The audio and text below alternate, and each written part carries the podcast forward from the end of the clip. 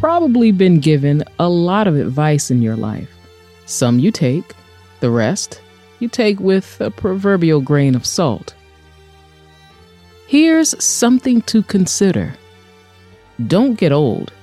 Sure, you'll age, you'll grow up, you'll mature, you might even retire someday, but never, ever get old. That, to this day, has been the best piece of advice I've ever been given. It was from a middle-aged sports broadcast journalist who was addressing an entire auditorium full of college students who had no real concept of age. I was one of them, and at the time couldn't fathom the thought of getting old or what exactly old was. This guy was in his mid-50s, in my eyes, still fairly young, or at least young enough to still have a lot of growing to do, but old enough to understand how fast life can move and how, if you get old, it'll for sure leave you behind. See, the problem with getting old is that the world doesn't. It just keeps spinning. It keeps growing. It keeps evolving. It keeps learning. While those who let themselves get old just continue to hold on to old thoughts and old beliefs that no longer work and no longer apply to the world that just kept spinning until it more or less spun into something totally new, leaving them who decided, for some reason, to stand still. Be willing and able to embrace what now is giving you. Common sense, right? Well, some people, unfortunately, have to learn this the hard way. When you think of how we used to get movies at home or take family and friend photos, it's hard to understand why those companies didn't see or didn't act on the technology taking over their respective industries to be the ones to give us what we have now. So you can probably see why it might be hard to sympathize with industries like the one Ollie Wakefield, who until last year had been driving taxi cabs in DC since the 80s, finds himself in. Now, in every aspect of Ollie's life, he's managed to more or less stay young. He's often mistaken for a man 10, 20 years his junior because he eats well, stays active, keeps his stress down and his joy up. And he stays away from controlled substances that can take a toll on the body, mind, and spirit. His kids even tease him because he uses his cell phone for everything.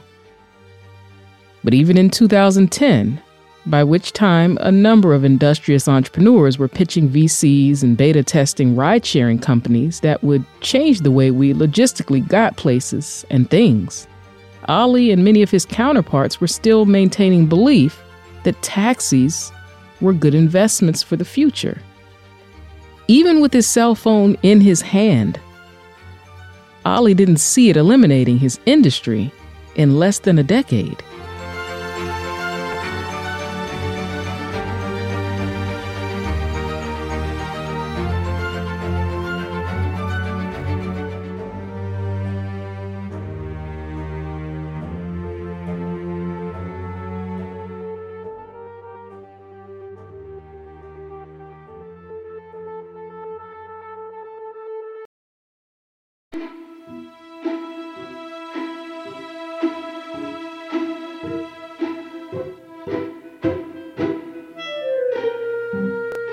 Today, Mr. Wakefield, or Ollie as he prefers to be called, still drives for a living. But instead of a red or yellow taxi, he's often behind the wheel of his silver Ford Explorer. Now, to their credit, the taxi industry did see this coming and had even started experimenting with different ways for us to summon cars. But who knows? When you hear old things like, "Women don't direct movies," you know that the person who said it probably hasn't seen a movie in the last 40 years. When you hear old things like, "Fat is bad for you," You figure the person that believes this is reading a magazine from 50 years ago. When you hear old things like, marijuana is a gateway drug, you might wonder how a person that still thinks that way would actually work as the leader of a constantly changing and growing free world. Old minds have no place in the new world.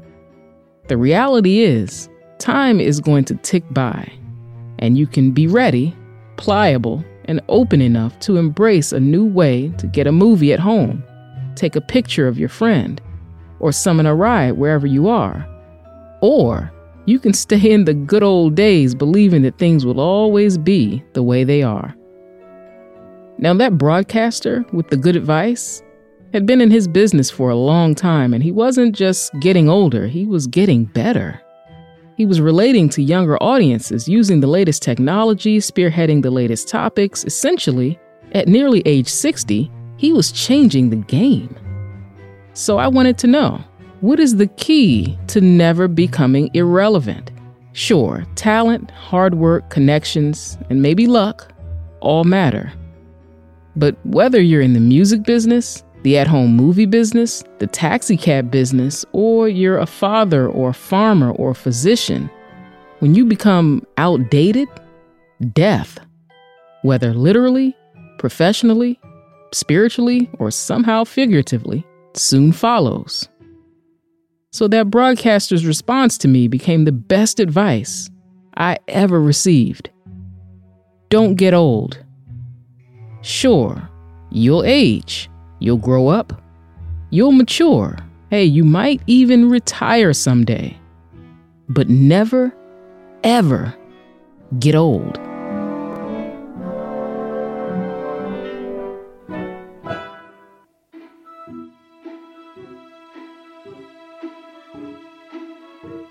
I'm Kiana Ebony Brown, and this is a story of music and men.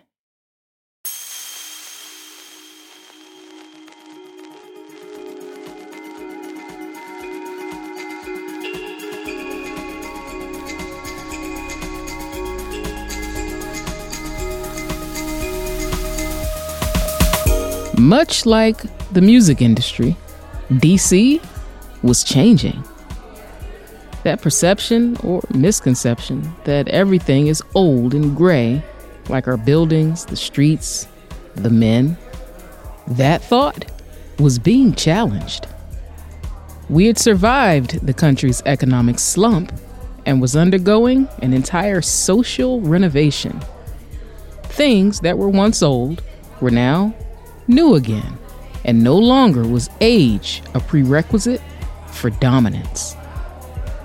In fact, women like my friend Jay were not above personal quests to investigate and prove the hypothesis that with youth came certain physical benefits. Oh my God, his energy is fucking ridiculous, and his mouth, she exclaimed with a long blink as if she was remembering something right then and there. I mean, the things he can do with his teeth.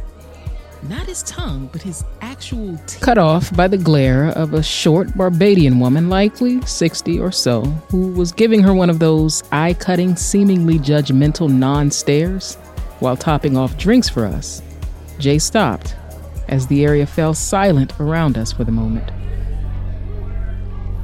Jay, Ty, and I had spent the better part of the last hour walking around an experimental, technology-driven art exhibit that used everything from LED lights to your cell phone to tell a story or take you into a whole other reality of artistic experience. It's hard for me to really explain something that you really need to experience in order to get it, which is what Jay had been trying to tell us during the Uber ride to the place. See, she had been before, several times in fact, and she and our driver, an old guy by the name of Ollie, who you wouldn't guess was really into this kind of thing, were both attempting to explain what we would be in for as he chauffeured us to the place. But there was no way they could accurately describe this. Before now, I had never even entertained the idea of art galleries or other institutions that showcased art becoming outdated.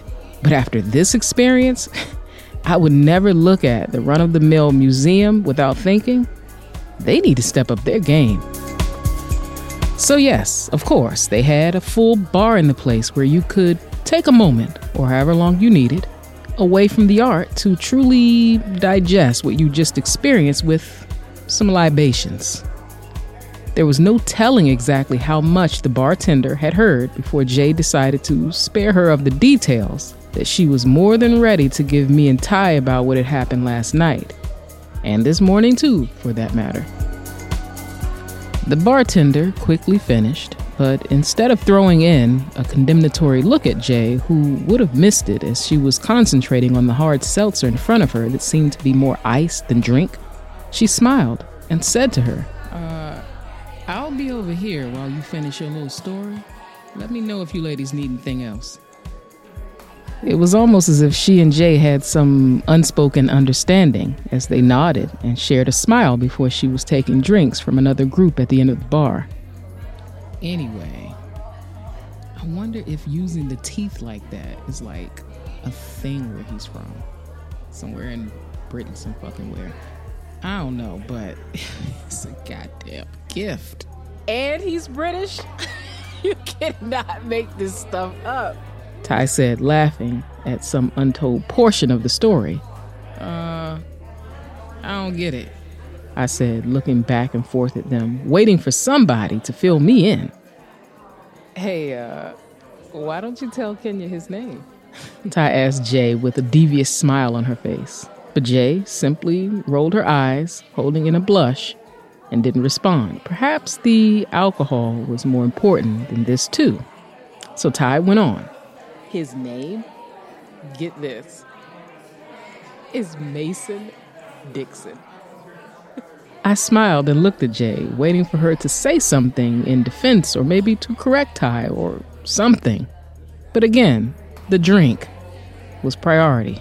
"You're seeing a guy named Mason Dixon?" I asked, for some reason finding that rather fascinating. "I met him when I went to go get a tattoo." "Wait, you got a tattoo?" I was so out of the loop. Because of the demise of Ty's short-lived marriage, Jay felt like it was her responsibility to make sure her good friend didn't spend too much time at home alone. She had no intention of trying to help her meet new guys again. These efforts were more altruistic. She genuinely wanted to spend more time with her to help keep her mind on perhaps some altogether new experiences. Because even though Jay knew very little about marriage, and what little she did know left a sour taste in her mouth, she imagined it probably had the same effect on its subjects as that cryogenic freezing chamber from Austin Powers. Sure, Austin woke up 30 years later, still young looking, but everything about him, everything he knew, his style, his slang, his music taste, everything, was still somewhere in the 60s. Now to Jay, Ty was stuck somewhere in the last decade or so. Ty hadn't been married for that long, but in the 21st century, things move fast now. And Ty was already unusually mature for her 30 years and 7 months. She's a, quote, throwback, as Jay calls her. The kind of girl you might expect to see in one of those Victorian novels if they had black people in them. She prefers to write everything by hand instead of on the computer or in her phone. She hardly uses apps, and I don't know how she's as productive as she is. She refuses to use one of those e-readers for her books. She insists she needs to feel the paper, and she almost exclusively wears dresses or skirts. I don't even think she owns a pair of sweatpants. Now, couple this with all that school and a marriage, you could say that her entire 20s had been spent in a virtual time capsule. None of this helped her as she now tried to navigate this almost solely technology, data-driven digital society we live in now. The very world in which Jay thrives.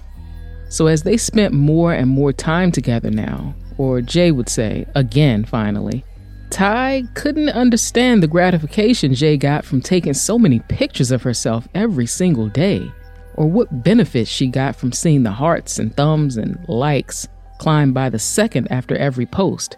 And when the hell did she even have time to meet 478,000 people? She didn't get the tattoo, Ty said to me calmingly. And then she turned to Jay. And he looked young. You ever bother to even find out how old he is? Yeah. Make sure you're not crossing any lines. Sure, my little joke was corny, but I just couldn't pass it up. Ty got it and smiled. Jay ignored me. You know, Jay started taking her time. Age is such an arbitrary thing. Ty looked at her, shaking her head. That answer? Seriously? It makes me question his legality. No, he's legal, okay? Jay said, very unconvincingly. Ty looked at her, waiting for the other shoe to drop. And again, Jay took her time before finally saying, He's 20. 20? Are you kidding me? Ty said louder than expected. Jay shrugged. I mean, he's a mature 20. And I could no longer even hold in my laughter. Ty actually wanted to laugh too, but she refused and just looked at me and repeated, a mature 20, and shook her head in disbelief at the obvious absurdity of the statement. Now, would you believe she graduated summa cum laude from Howard and she says some things like this? Listen, an 8-year difference is nothing, okay? If I was 39 and he was 31... But he's not 31. He's 20. Not even old enough to buy you that drink. Shit, he'll be 21... eventually. Ty offered nothing more than her now customary eye roll, head-shaking reaction to Jay's response. Despite often challenging the pressures put on women by most societies and cultures, and not wanting to fall victim to these expectations herself, it's hard to break out of what you know and what's been ingrained so deeply. Ty probably married when she did because she didn't want to be that woman who had gotten too old and was not married yet. Oh yeah, and love, apparently. She would also admit that her overly delicate, pleasant, always well-presented way about her was because she was a belle from the South. But was it? Or was it another way she was bending to expectations? Now, I'm sure she had absolutely no problem with pants, but something in her just felt like she, as a proper woman, should wear dresses or skirts. Fucking patriarchy. It's like some kind of voodoo cast by the sickest priestess, male priestess, of course.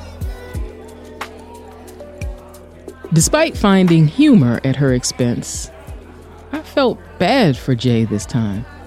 You know, if she were a man, I said to Ty without looking at her, you wouldn't even be having this conversation. Exactly, Jay agreed.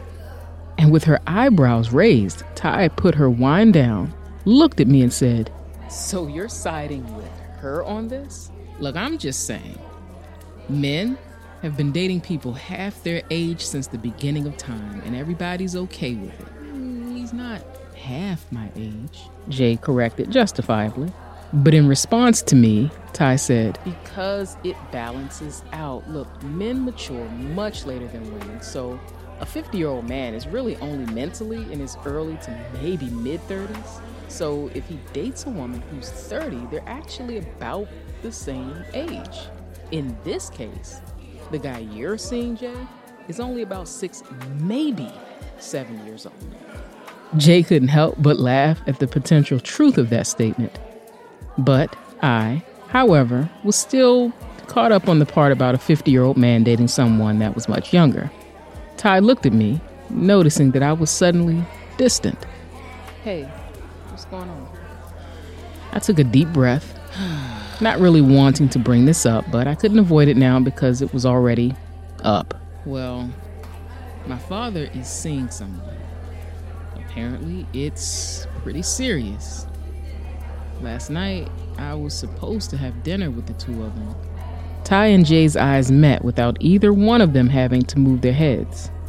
I could feel and see that they were literally on the edges of their seats, hanging on to my story, anticipating the details that would explain my sudden discomfort. But when I stopped, apparently finished with what I had started, Ty opened her hands and, as if to inform me that she was still waiting for more, she said with an upward inflection in her voice, and with another deep breath, I tried to decide how I was going to say this since I was now embarrassed by my own actions. See, most nights, by the time I got home, my father was either already asleep or already gone for work. He was an emergency room nurse practitioner with crazy hours, so I seldom knew exactly when we'd see each other throughout a given day. We had a system, though. Before sleep, every night, if we hadn't seen or talked to each other that day, we had to call and hear the other's voice, if only for a brief moment, to say, "Love you," before the day ended. This was something my dad started when I went to college, even though I didn't leave town for school, and things had begun to change in the house with his and my mother's relationship, or lack thereof. We hadn't had a particularly ideal father-daughter connection when I was growing up, and perhaps he felt bad about that. Perhaps he felt bad about a lot of things, but John Shaw has always been the type of guy to make an effort to correct things and embrace change, rather than wallow in misery. But last night, instead of coming home to a sleeping dad or an empty house, I found myself standing outside my front door trying to decipher how many voices exactly were coming from inside the house. We were the only two people who lived there now, so the blend of voices was kind of confusing me. And then I remembered that earlier that week, my father did tell me that he wanted me to meet somebody special, he'd said. I thought about all of this as I went ahead and picked up from where Ty's one-word question, "and," had left me. And I just didn't go in. I left, and I texted him saying that I forgot I had plans, which wasn't a lie. I did have plans that I made right then to meet up with a friend. Isn't this like the second time you've made up plans to avoid me? I know. I admitted, cutting her off before she could finish. I know. It's just 33? Really? 33?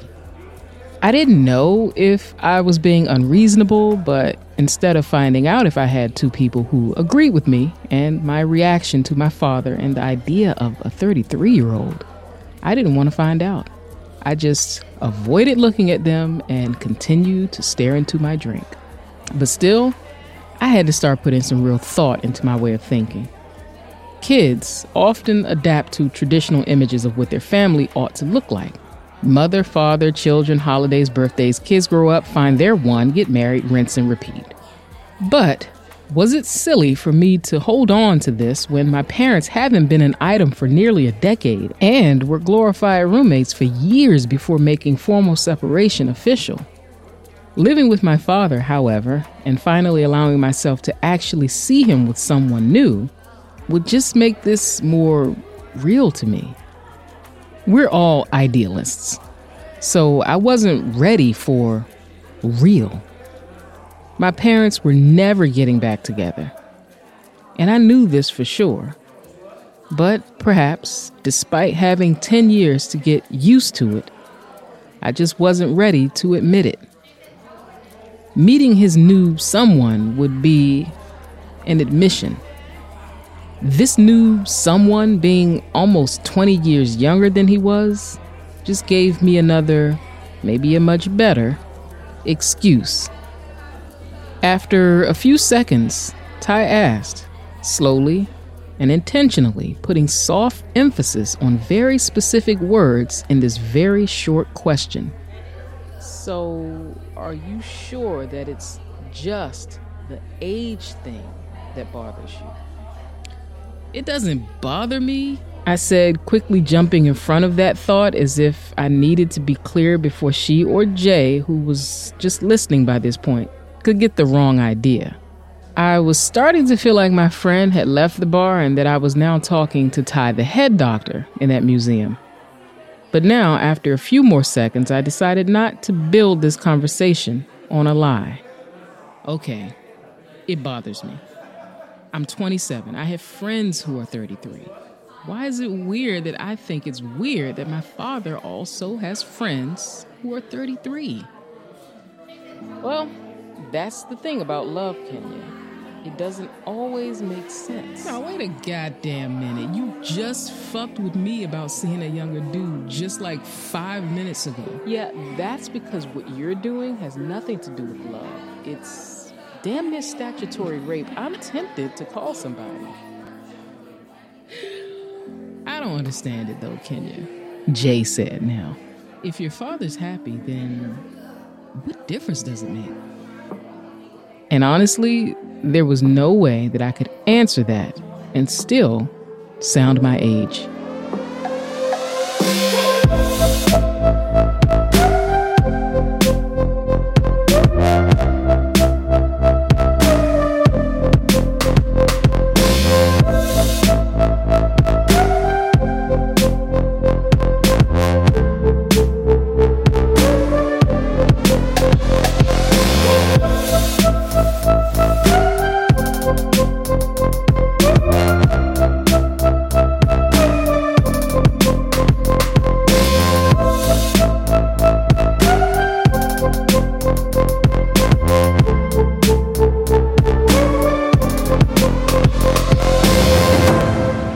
This episode of Music and Men was written and produced by me, Kiana.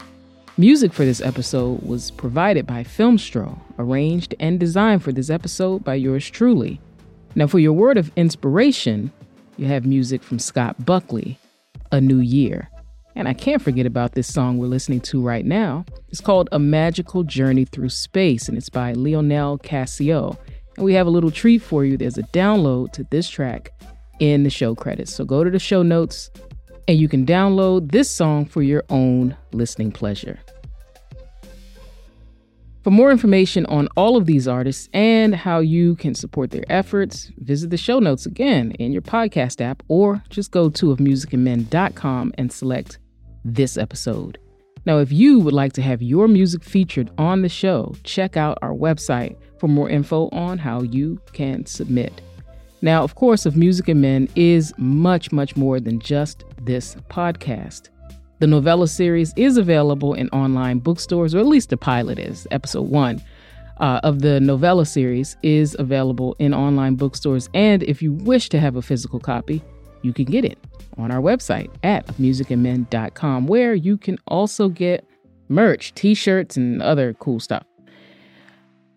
Don't forget to subscribe at Apple, Stitcher, or wherever you prefer to listen to podcasts. And remember to rate and review. Probably should have said that first. Well, doesn't matter. Subscribe, rate, review. I'd love to hear what you're thinking. Lastly, connect with us on Patreon, where you can become part of this journey, part of the project too, where you can help it to grow to everything it was meant to be. Make sure to share this some way, somehow, with at least one of your friends. And follow Of Music and Men everywhere online at Of Music and Men. And of course, when you do, please don't hesitate to reach out.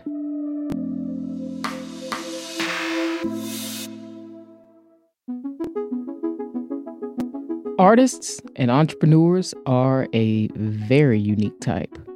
We face lots of rejection almost too often for comfort. So whether you're a seasoned business owner or creator, aspiring to be one, or you're simply here just to hear a great story, I want to always give you something to ponder until next time. Today's word is from George Bernard Shaw. Youth is the most beautiful thing in the world. What a pity that it has to be wasted on children. Now, when we're young, we don't know how good we got it. For instance, when I was a kid, I ate like crap and got away with it. Now, my diet is virtually flawless, but one misstep and I'm paying for it. Boy, do I wish I knew then what I know now about the importance of food. It literally is medicine. I'm glad I know it now, though. But look at how much time and peak physicality was wasted on an ignorant child. But it's never too late to start where you are, and you'll be fine.